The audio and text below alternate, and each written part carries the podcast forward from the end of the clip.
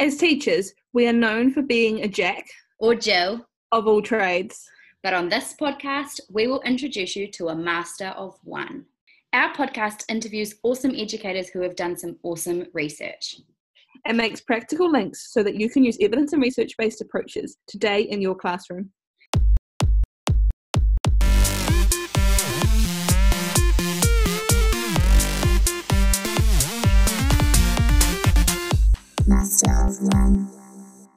So I'm really excited about today's episode. I'm flying solo today because um, Tony's got a few things on work-wise, but we have one of my amazing colleagues, Bruce, on today, and he's going to talk to us about his research he did around um, how we can best support students with anxiety. So um, the thesis, uh, my um, master's um, of education was um, and thesis was around um, the um, use of personalised learning, which is what um, I do um, uh, in my own job at um, Te Aho Te Kura Pounamu, or the correspondence school, uh, to address student anxiety and develop resilience in an online learning environment.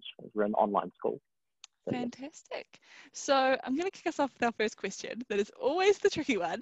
Um, uh, but you know, the time's time's ticking. So in 30 seconds, can you boil down your thesis? Go. Um, so yes, um, so essentially the thesis is about, um, uh, initially it was about around looking at uh, low achievement at NCEA, especially NCEA level one, but um, it kind of turned into the um, what happened to actually, you know, the motivators behind that. And anxiety uh, is something that's becoming more predominant in education today. And uh, a lot of our students actually don't perform well because they um, suffer from uh, mental health issues and anxiety. So it is more around um, looking at the um, um, what's behind that, and then trying to develop a uh, conceptual framework or some way of moving forward. Um, so we can actually help combat that and um, help our students actually achieve well while working in education and specifically online. Um, so um, that's the whole crux of it. That's fantastic. That's awesome. The more I've been thinking about this, it is one of those things where um, it's obviously a challenge that an increasing number of young people face, or you know, are recognizing that they face. But um, it's one of those things that doesn't necessarily need to be a barrier to learning. That we can definitely, I think, there's lots to be done in this space. So it's so cool um, to hear somebody kind of researching this. Um, so now that you've given us your 30 seconds, kind of, what are your kind of three key findings from your study? Okay, so um, uh, uh, there were several different um, phases in the project, but um, key findings um, in, include, um, first of all, uh, that students actually do suffer um, academically from anxiety in an academic setting or in, in terms of school education. how that actually uh, actually looks can actually um, be broken down into looking at things such as social anxiety. Um, and also, um, students actually, um, from anecdotal evidence I found from my um, master's and my thesis, is that students working um, in terms of their working environment. So, what's it like at school? Um, and what's it like working at home as well? Because most of the students I work with work at home because they're working online. And so if things are not going well at home, that's going to actually lead to um, students being quite anxious. And um, if they're quite anxious, that's going to affect their performance as well. Um, the other key finding is actually looking at personalised learning. So um, students actually having personalised learning programs, which is what we do well, or better, I should say, at Te Kura um, and also um, how that works to actually support students so they can actually um, uh, cope better with anxiety and actually achieve their learning goals. Wicked. And yeah, I think um, at, at Te kind of personalised learning is our bread and butter, isn't it? It's our starting point. Um, and there's always room for it improvement. Really. But we certainly kind of, I know coming in as a new teacher, there's a wealth of information um, that, that you guys have that possibly isn't stored in other schools. I shouldn't say stored because that makes us sound like we're just a collection of brains, but you know what I mean. Mm, um, yeah, yeah, no, yeah. fantastic. Um, so kind of taking this out of the, the thesis um, and into the classroom, for you in particular, how did it kind of impact your practice? Um, oh, thinking back to the beginning of the project, um, uh, you know, I thought I would, I, I felt I was quite innovative in the way I'm actually doing things, but it kind of makes it put a lens on how I could actually refine some of the processes I work with in terms of um, how I interact with students online, how I work with students. Because at Te Kura, we have a blend approach um, where we actually work with students face to face in an advisory capacity. So they come and see us or we go and visit them. Um, but most of the students I work with is online. So um, how I work with them online and how I'm able to actually um, uh, help students actually achieve their learning goals um, was something that um, the project and, of course, my thesis actually um, uh, helped me um, think about how I could do it better, actually. And what I mean by better is how I could do it more effectively as well. Because sometimes you, as teachers, we do try things and um, we try and fail. Um, uh, you know, working online often brings its own technical issues as well um, especially when you're dealing with equipment or technology that doesn't quite work.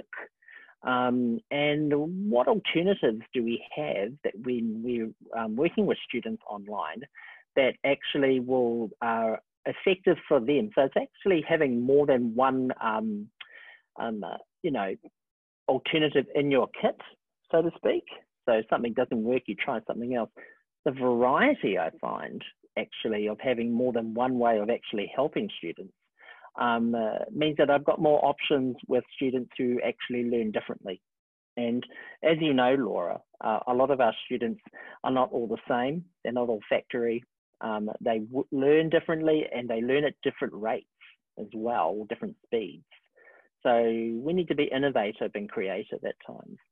And a lot of what I did in the um, my thesis and in the project actually highlighted um, uh, alternatives and things I could do better.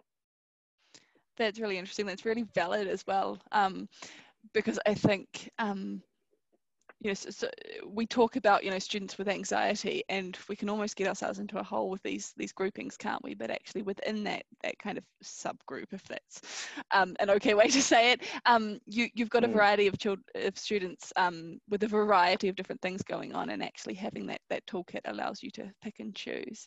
Um, it's interesting. There's a big discussion with obviously distance learning kicking off in the northern hemisphere going on about um, whether students should be forced to have their camera on the whole time during the whole school day. And I'm thinking, wow, for some of our students, that's not even an option. And I love the fact at Te Kura that we give them the option of, hey, come and join us. And, um, you know, you don't have to have your camera on if that's something that makes you feel uncomfortable. Mm. Um, and I think that's a, that's, a, that's a huge thing that just by doing that one thing, actually, you engage um, a group of students who might feel anxiety about coming onto calls and things like that. Um, but definitely kind of taking each, each, each student as you see them. Is, is the way to go. Now, I I am a bit of a geek, so I actually quite enjoyed the, the reading I had to do for my thesis. But um, there is a lot of reading involved in, in any kind of postgraduate study. Um, but if you could kind of point us to two pieces of literature that you think that um, would be most interesting or most useful for someone just getting started in this topic, what would they be? Okay.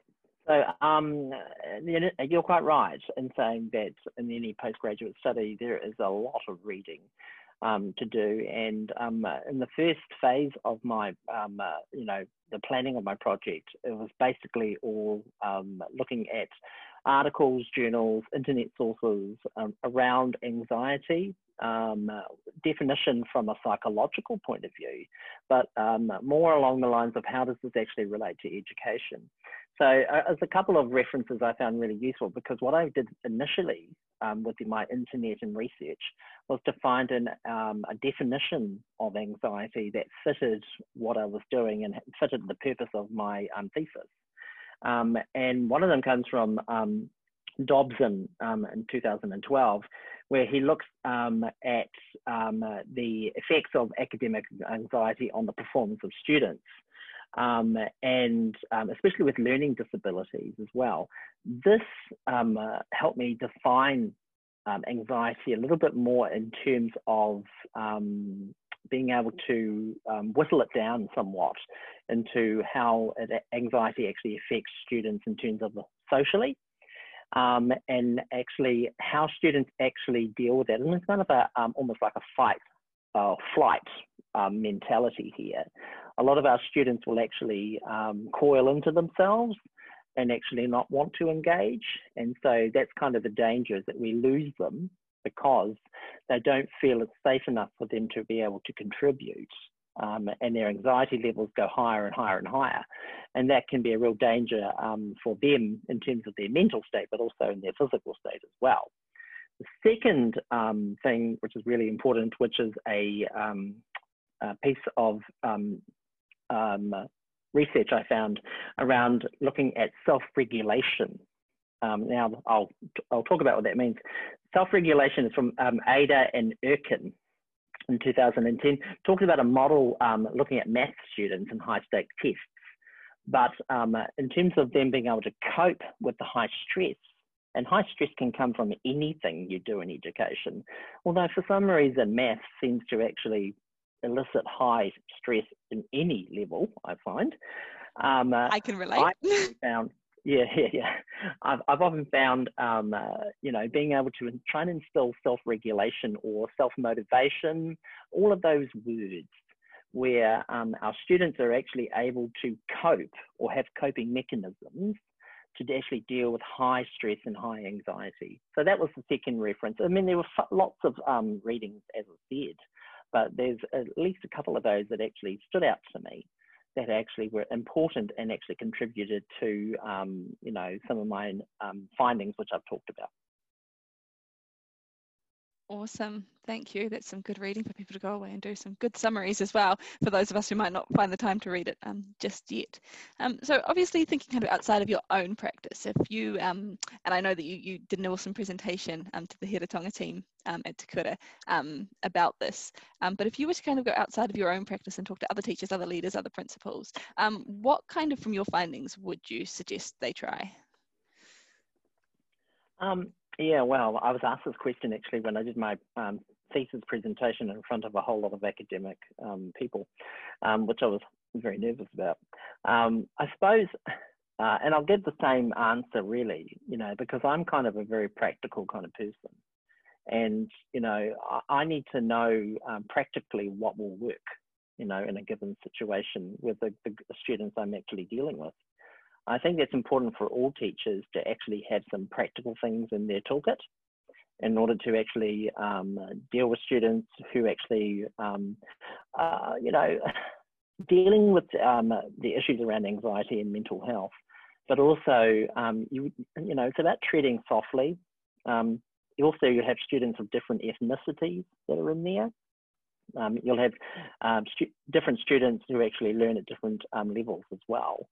And um, one of the big things I would say is actually um, what works best for you when you're dealing with students online. The reason why I um, actually made um, the, the, deliverable, the, the thing that I actually had at the end of the project or thesis, was more around um, how can we work together as an, um, you know, a community of educators to actually support each other and co-talk or what we do so we're actually able to take out of that what we can in order to help the students we can. There is no magic bullet here, you know. Um, and I know a lot of us think, well, just give me a strategy, you know. But um, a lot of it is around discussion, and that's what um, uh, you know the deliverable I had is all about. Is actually a starting point, you know, so people can read it and then people can actually say, actually, that I resonate with that, but I've got another idea. It's about actually exchanging those ideas so we can actually work together as a community. That's fantastic. I mean, it absolutely takes a village, doesn't it?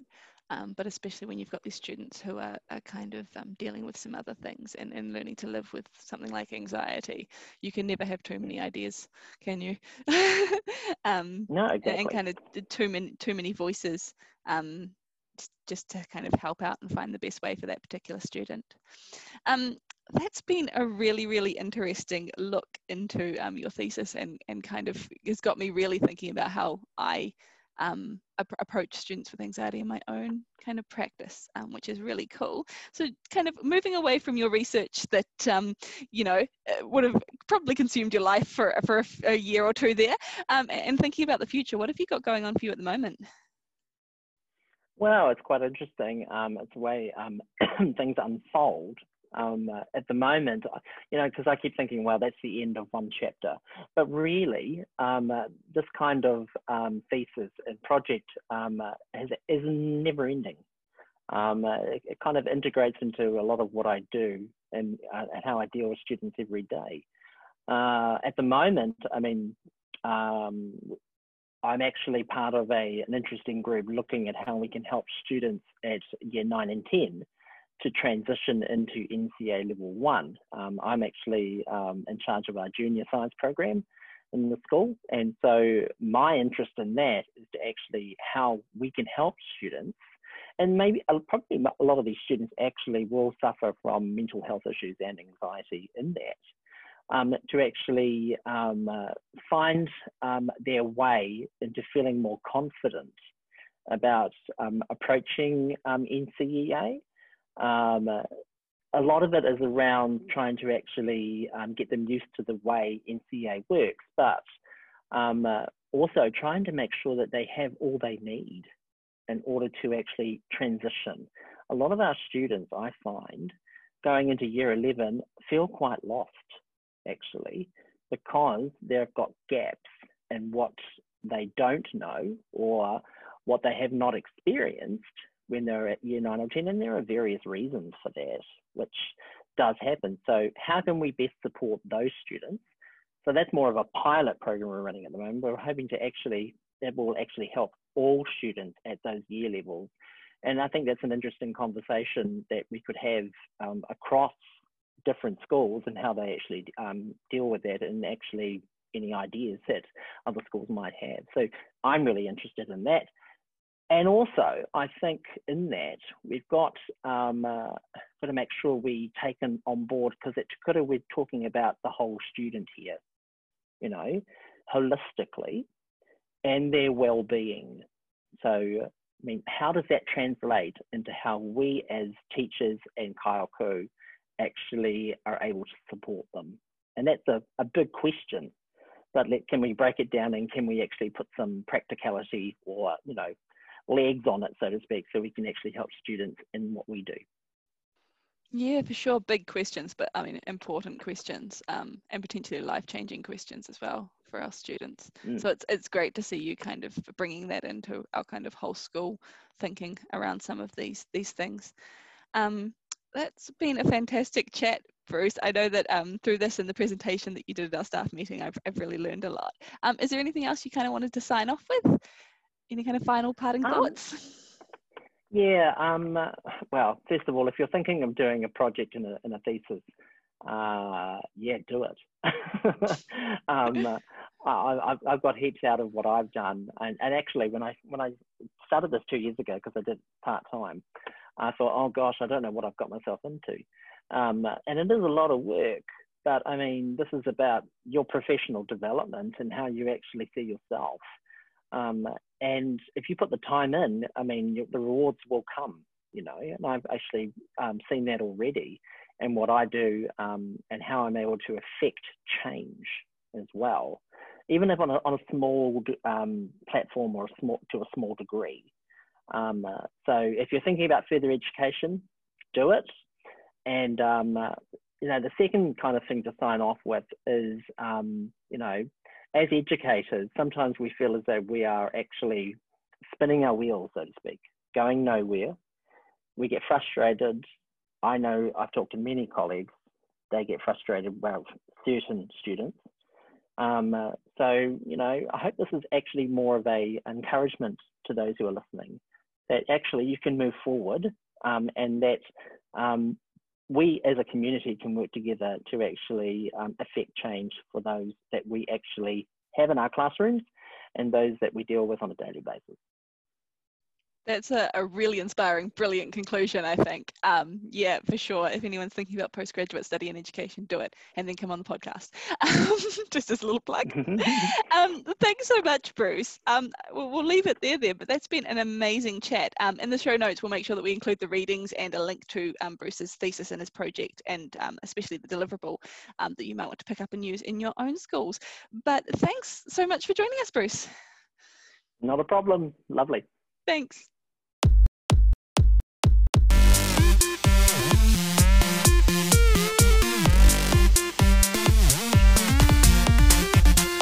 Master of One.